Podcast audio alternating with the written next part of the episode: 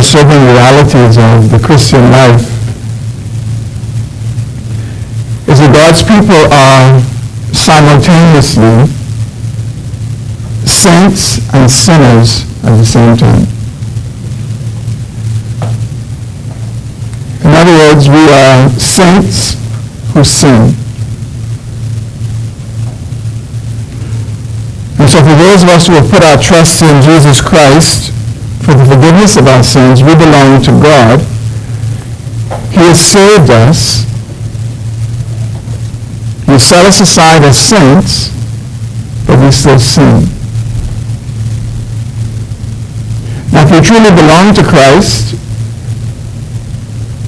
we do not sin as those who belong to Christ in the same way that we did prior to coming to Christ. One thing, we should be convicted by sin, and there should be a hatred in our hearts for sin. But the reality is that we still sin. And sadly, sometimes our sins identify us as more belonging to the world than being the people of God. And not only do we see this contradicting reality life, we also see it in the pages of Scripture. And we this morning come to one of those places in Scripture where this is the case. And it is in James chapter 4, verses 1 through 10. So if you've not yet turned there, would you turn to the book of James, chapter 4. And our attention this morning will be directed to verses 1 through 10. If you are using one of the church's Bibles, it's on page 1012. James chapter 4. verses 1 through 10. These words this morning are especially timely as we prepare for three days of prayer and fasting. Pray that the Lord will use them to prepare our hearts for this time. Beginning in verse 1 of James chapter 4. What causes quarrels and what causes fights among you? Is it not this, that your passions are at war within you? Desire and do not have, so you murder. You covet and cannot obtain, so you fight and quarrel. You do not have because you do not ask. You ask and do not receive because you ask wrongly to spend it on your passions. You adulterous people. Do you not know that friendship with the world is enmity with God? Therefore, whoever wishes to be a friend of the world makes himself an enemy of God. Or do you suppose it is to no purpose, and the scripture says, he yearns jealously over the spirit that he has made to dwell in us. But he gives more grace. Therefore it says, God opposes the proud, but gives grace to the humble. Submit yourselves, therefore, to God. Resist the devil, and he will flee from you.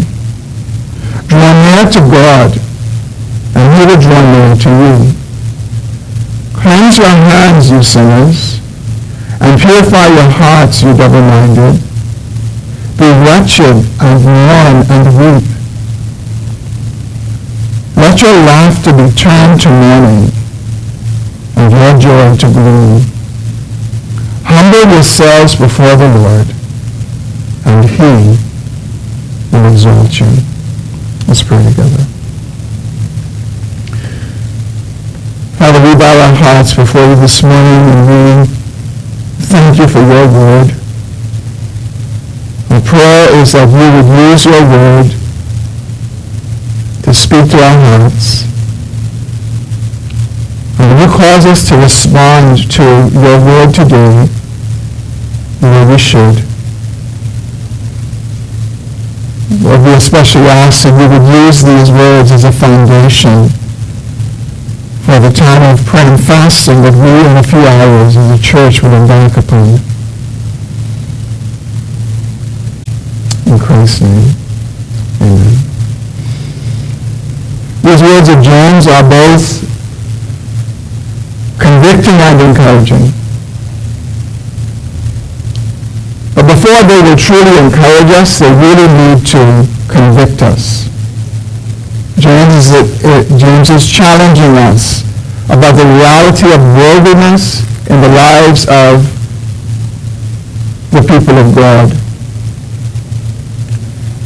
Calls us to repentance.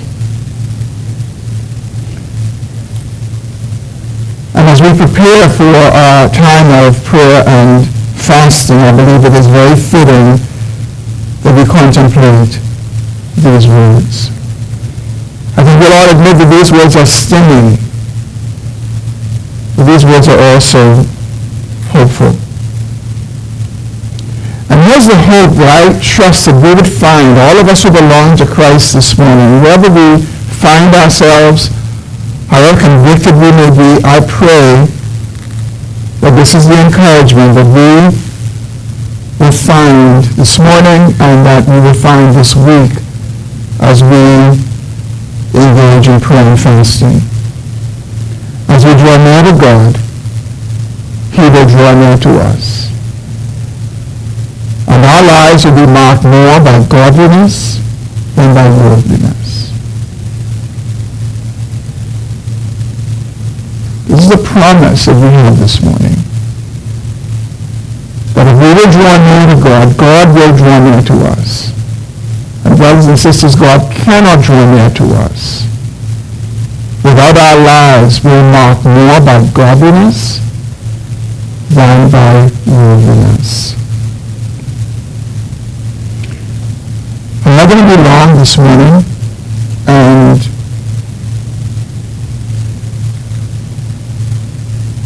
I've built the sermon this morning around two single words.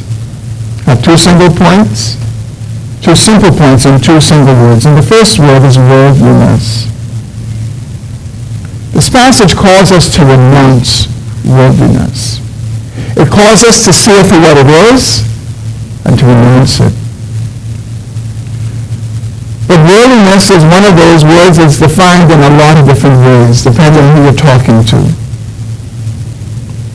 I grew up in a very legalistic Pentecostal church, and worldliness in that church and in that denomination was largely defined by externals. It was defined by how one dressed, the kind of hairstyle one had, and the entertainment choices one engaged in.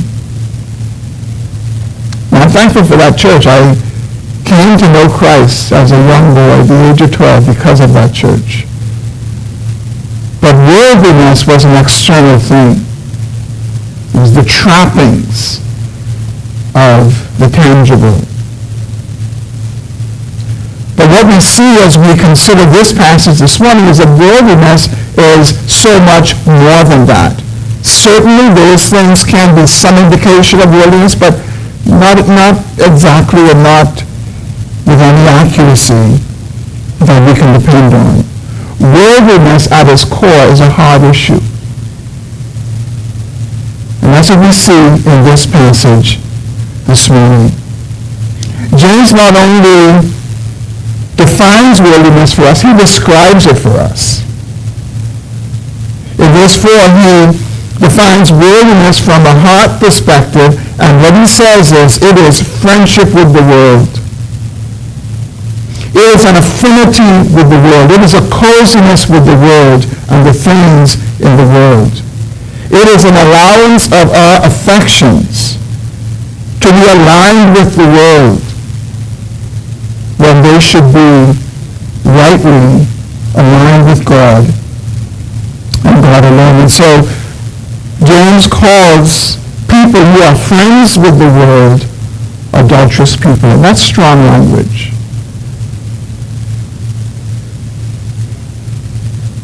Now clearly the world that James is talking about is not the physical, natural world.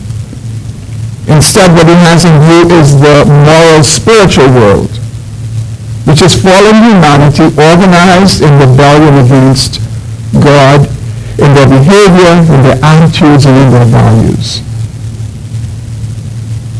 It's the world out of which God called his people. Listen to the words of Jesus contained in what is called the great high priestly prayer, where he prayed for all of his disciples who would ever believe. He says these words in verses 14 and 16, I have given them your word, and the world has hated them, because they are not of the world, just as I am not of the world. I do not ask that you take them out of the world, but that you keep them from the evil one. They are not of the world, just as I am not of the world. The prayer of Jesus is that as we live in the world, we will not be of the world. We will not be partakers of the world. We will not have affections for the world. Our values will be different from those of the world. And Jesus tells us that it is possible to be in this world and yet not of this world, as he himself was in this world and not of this world. In order for us really not to be of this world, we have to see it for what it is. We have to remove the veneer of what it appears to be and see it for what it truly is. Friends, when we see the world as it truly is, we don't want to be friends with it. When we see the world as it truly is, we want to distance ourselves from it. We don't want to get cozy to it. And one of the greatest things we need to see of this world is no matter how glamorous, no matter how flattering, Satan is the God of it. Satan is the God of this world. Now before James gives us this description of or this definition of worldliness that we find in verse 4, he gives us an example of worldliness that we find in verses 1 through 3. It's an example we're all familiar with. Sadly, it's an example that I think we are too familiar with. It's the example of quarreling. It's what James calls, so it's, it's what what we as Bohemians call rowing. So think of your last argument. Some of us have lived in this morning. Maybe it was with a husband or wife or with a child. Maybe it was a brother or a sister. Maybe it was with a co-worker. Imagine James asking us why we were quarreling. And I think true to form, we would all get into the nitty-gritties of what happened and who said what and who did what and how the argument came about. And I think James would get to the core of it and say, no, that's not why you were quarreling. That's not why you were arguing. James gives us this explanation in verses 1 through 3. He says, fundamentally, we argue and we quarrel because we have become friends of the world. We've adopted ways of behavior, ways of responding, the way the world behaves and the world responds. The world murders and the world fights and the world quarrels. Then they cannot get things to be the way they want them to be. And James says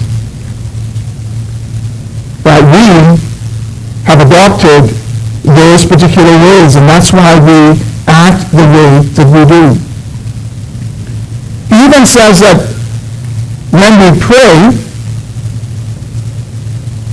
when we're praying to God, we should be asking Him to intervene. He says, our hearts are wrongly motivated. And we pray and we don't receive what we pray for. And he says it's all because of worldliness, because we have become so close to the world, manifesting its behavior and conduct and attitudes. And so this is the outcome that we have. We have quarreling and fighting. And it's all to try to bring about the desire and the result that we want. Rather than entrusting the situation with God and trusting the Lord to work in the midst of it, we try to have our own way resort to quarreling and fighting. And later, whether figuratively or with our lips or, or literally with our hands. Now to be clear, James is not in any way prohibiting disagreements because disagreements are just a part of life. For all kinds of different reasons we have disagreements because we're different people, we have different perspectives, and we can disagree on things, but I think we all know that we can disagree without quarreling. We, we can disagree without getting at the other person's throat and fighting. And one of the ways that we can disagree without getting to that point is that we learn how we are to entrust situations to the Lord rather than trying to change them ourselves. We entrust them to the Lord, trusting Him to work in His time and in His way. If we don't do that, we'll resort to trying to make it happen. How do we want it to happen, and when we want it to happen, and we can become engulfed in our passions that drive us to fighting and quarreling to murder.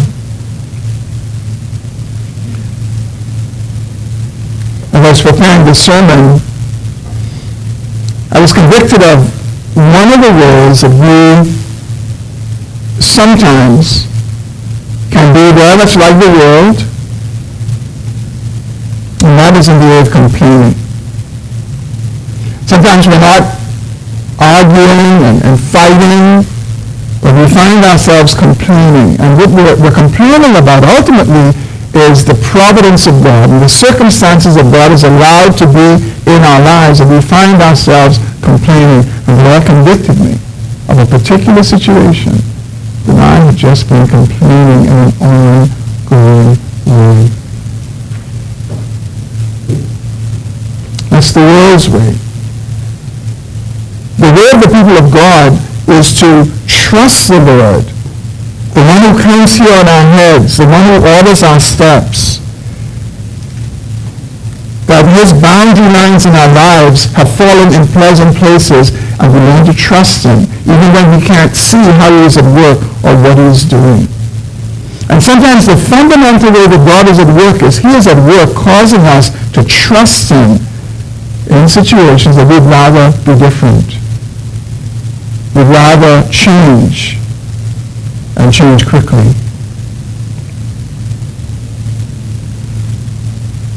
It must come as a surprise in verse 4 when James moves from talking about quarreling and fighting and he says, you adulterous people. Do you not know that friendship with the world is enmity with God? Therefore, whoever wishes to be a friend of the world makes himself an enemy of God. This must be surprising when we see it because we're like, where did that really come from? And what James is, is introducing here is helping us to see that the reason he can introduce these words of unfaithfulness is because we really do belong to God. And see, that's the encouragement. The encouragement is despite the rebuke, despite the correction, we are people of God who are conducting ourselves as, as if we don't belong to God. And James says, when you act like that, you're betraying your relationship to the Lord. You're becoming friendly with the world.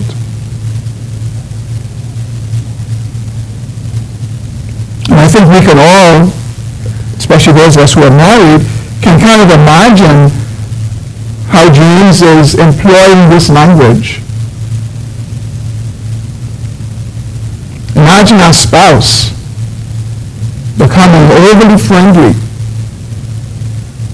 with someone and we observe what we understand to be a sharing of affection. A sharing of feelings that really ought to be exclusively towards us.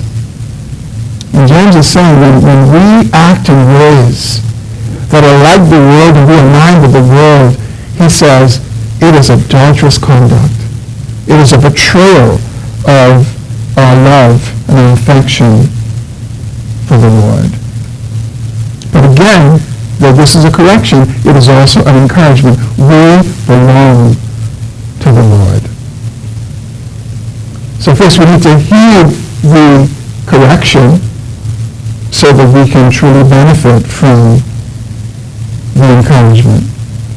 In verse 5, James says that God yearns jealously over the Spirit that he has caused to dwell in us. He's a jealous God. One of God's names is jealous.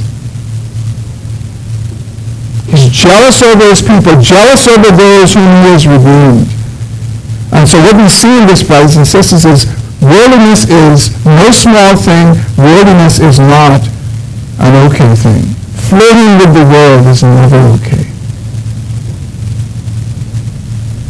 And so this morning, as we consider these words of James, what do you see in your own life and in your own heart conduct and affections that are contrary to the life that you're called to live as a Christian, as one who belongs to Christ? Is in the area of quarreling and not governing your passions? Is it by not praying to God and trusting God instead of taking matters into your own hands and trying to make them happen? how you want them to happen, when you want them to happen? Or is being entertained by the world? And instead of things that should convict your heart, you find yourself entertained by them. These are all important for us to think about.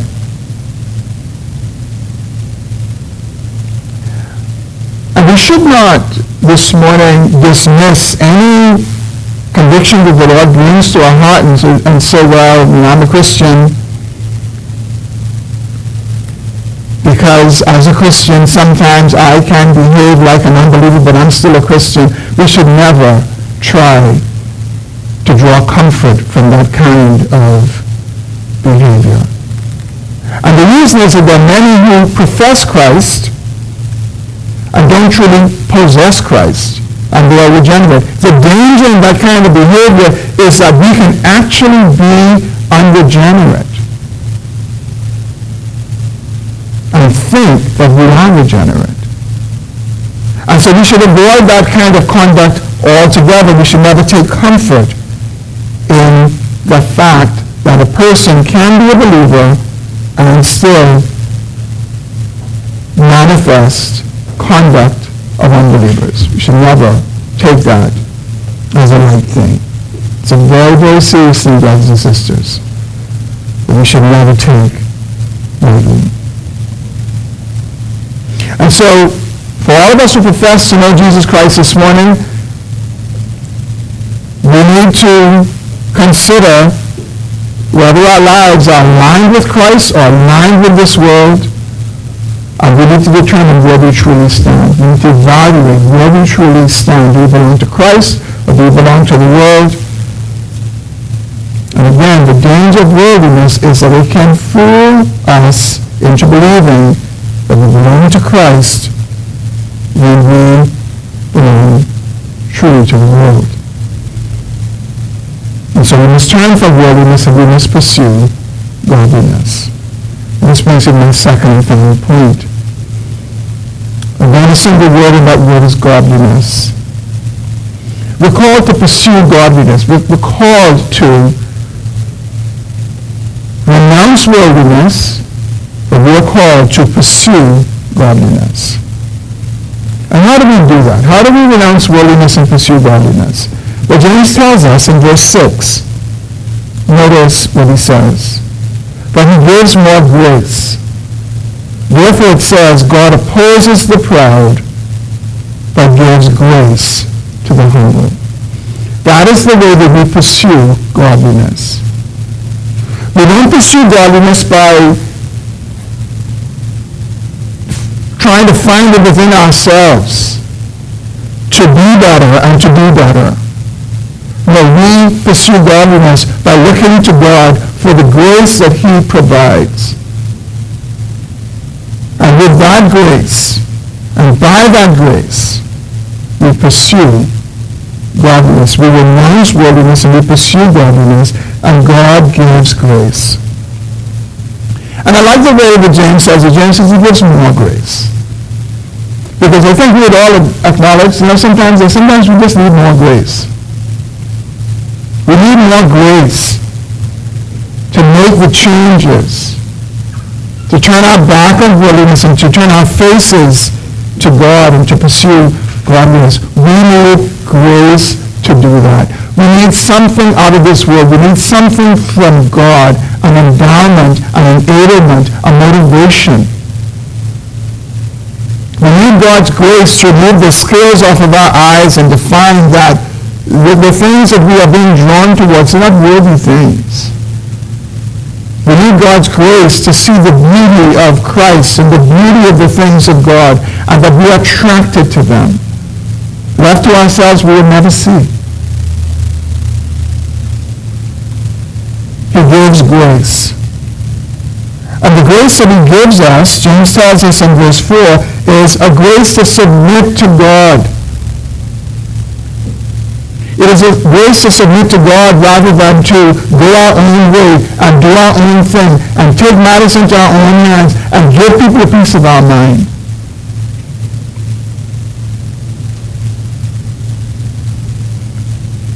What it means is that instead of exhibiting pride and aligning with the world, we pursue godliness and we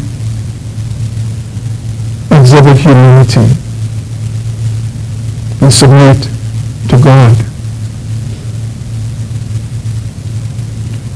And so, for example, it means that in, in these situations that James has already identified for us, instead of quarreling, we submit to God.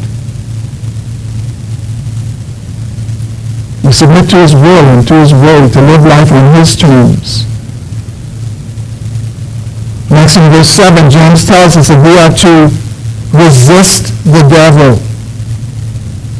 And the promise is he will flee from us. And I want you to see these two parallel promises that we have. In verse 7, we're told, resist the devil and he will flee from you. In verse 8, we're told, draw near to God, he will draw near to you. These are mutually exclusive circumstances. When we resist the devil, he flees from us. When we draw near to God, God draws near to us. And we can rest assured that when God is drawn near to us, the devil is nowhere in sight pursuing us. And that's what we're called to do. We're called to submit to God, resist the devil. He's the one who tempts us. He is the one tempted the Lord Jesus Christ. And the way the Lord Jesus resisted the devil was with the Word of God. And this is why what we are doing Sunday by Sunday and during the week, hopefully, in memorizing God's word and hiding it in our hearts is because we don't want to sin against the Lord. And it is that word that is going to be the defense that we have, that we can say, Satan, I resist you, get behind me, as the Lord Jesus himself did. Verse 8 again, draw near to God. The promise is he will draw near to us. And James further tells us how we are to draw near to God. He says, cleanse your hands. Purify your heart. What does he mean by cleansing our hands? James isn't specifying it, but essentially what he's saying is he's saying, you know that you're doing wrong. You know that you're using your hands to actively engage in. He says, stop it. Cleanse your hands from that. He says, purify your heart. He's saying to us, you know the thoughts of your hearts. You know the deliberations and the meditations of your hearts. Purify your hearts. Now again, how do we do this? We do this by the grace that God provides. God gives us grace to do this. So we can do this because of the grace that God provides to us. We purify our hearts by repenting and by turning away from thoughts that we know are not pleasing to God. And James tells us that when we see these things as we ought to see them, he says the result is we would be wretched, we would mourn, we would weep, and laughter would be turned into mourning and joy to gloom. This is the language of conviction. This is the language of seeing our sin as we ought to see it. Brothers and sisters, sin is never a, a casual or a light thing. Our sin sent Jesus Christ to the cross, and the death that he died shows us the hideousness of sin. And we all want to be praying, God, Help me to see my sin the way I ought to see it. Help me to be grieved by my sin. Help me to feel wretched over my sin. Help me to mourn over my sin and to weep over my sin. Help me not to be entertained by that which should grieve my heart. The language of repentance is a call from a double-minded, fence-sitting kind of living. Where we have one foot in the world and one foot in serving the Lord, having a divided heart, James says that we are to turn away from that. Turn away from double-mindedness. And in a singular way serve the Lord.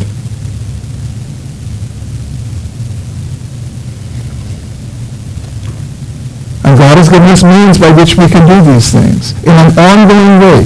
Not just because we're going to be praying and fasting over the next few days, but these are ongoing means of grace that God has given to us. These are means by which God brings grace to us to enable us to live in this way. And the primary ones is His Word. Reading it, hearing it preached as we are this morning, prayer and fasting. These are means of grace that God has given to us that we are able to pursue godliness and forsake worldliness. These are means by which we're able to draw near to God and distance ourselves from the devil and the world over which he is God. Brothers and sisters, the call to draw near to God is a call to see our true condition, to see where we compromising, to see where we are living in ways that we ought not to be, and to be filled appropriately with the weeping, of the mourning, that such a sight should bring about. I know in my own life there have been times when I've been aware of my sin, but I have to be honest and say that my response to it really didn't fit my awareness. And I'd have to pray, God, would you, would you grip my heart by my sin? Would you enable me to see my sin as I ought to see it so that I may truly be grieved by it, so that I might truly weep over it? Help me not just to see that I'm prayerless, but Lord, may I grieve over prayerlessness. Help me not just to see that I am lukewarm and cold, but Lord, help me to grieve over lukewarmness and coldness and indifference. And he, will grant that to us. He will enable us to rightly respond to sin as we see it in our lives. And when we do this, when we respond in this way, we are responding to this call to godliness, this humbling of ourselves before the Lord, this drawing near to God in repentance and in contrition. I trust we see these two connections this morning, this connection of pride and worldliness and humility and godliness. Mutually exclusive. We can't be both at the same time. Pride and worldliness or humility and godliness. And God gives grace that we would pursue humility and pursue godliness. And I pray for all of us. I pray in this moment, I pray over the next few days in particular that all of us will find grace to seek the Lord, humble ourselves before him, to cry out for holiness, to cry out for godliness, and to respond as the Lord us to respond with whatever he convicts us with. As I close this morning, I want to just say a, a word to our young people. And I want to really encourage you to embrace this time of prayer and fasting to some degree. Now, we don't expect you to embrace it fully. Indeed, many of you are not able to, the way you might, your parents might do so. But I want you to think about how you might be able to engage this time.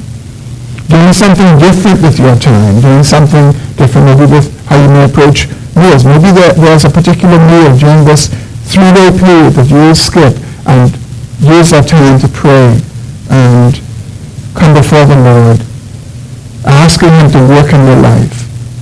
If you find yourself not being dedicated to the purposes of God and maybe distracted by friends or enticed by friends a certain way, bring them before the Lord this week and ask the Lord to help you to be singular-minded for Him and to be willing to stand for Him even if you do that all on your own. And you know what? This year could be a defining line in your life where you could settle that issue. That your heart is going to be given to the Lord alone in service. And so I pray that God would meet us during these days and he would do a measurable work in all of us, wherever we find ourselves this morning. And the one common denominator between all of us is that every single one of us, wherever we are, can draw nearer to God. All of us. And so let's do that. With the grace of God provides. Let's draw near to God this week. So open our hearts, let's open our ears, and let us hear him speak. Let's pray. Father, we give you thanks this morning for your word. I pray that everyone under the sound of my voice this morning, whether in this room or a live stream, will heed the call to draw near to God. And God, I pray that you would do so by the means that you've provided, and that is by the grace that you give to all of us. God, may we truly cleanse our hands. May we purify our hearts. May we weep and mourn over our sin.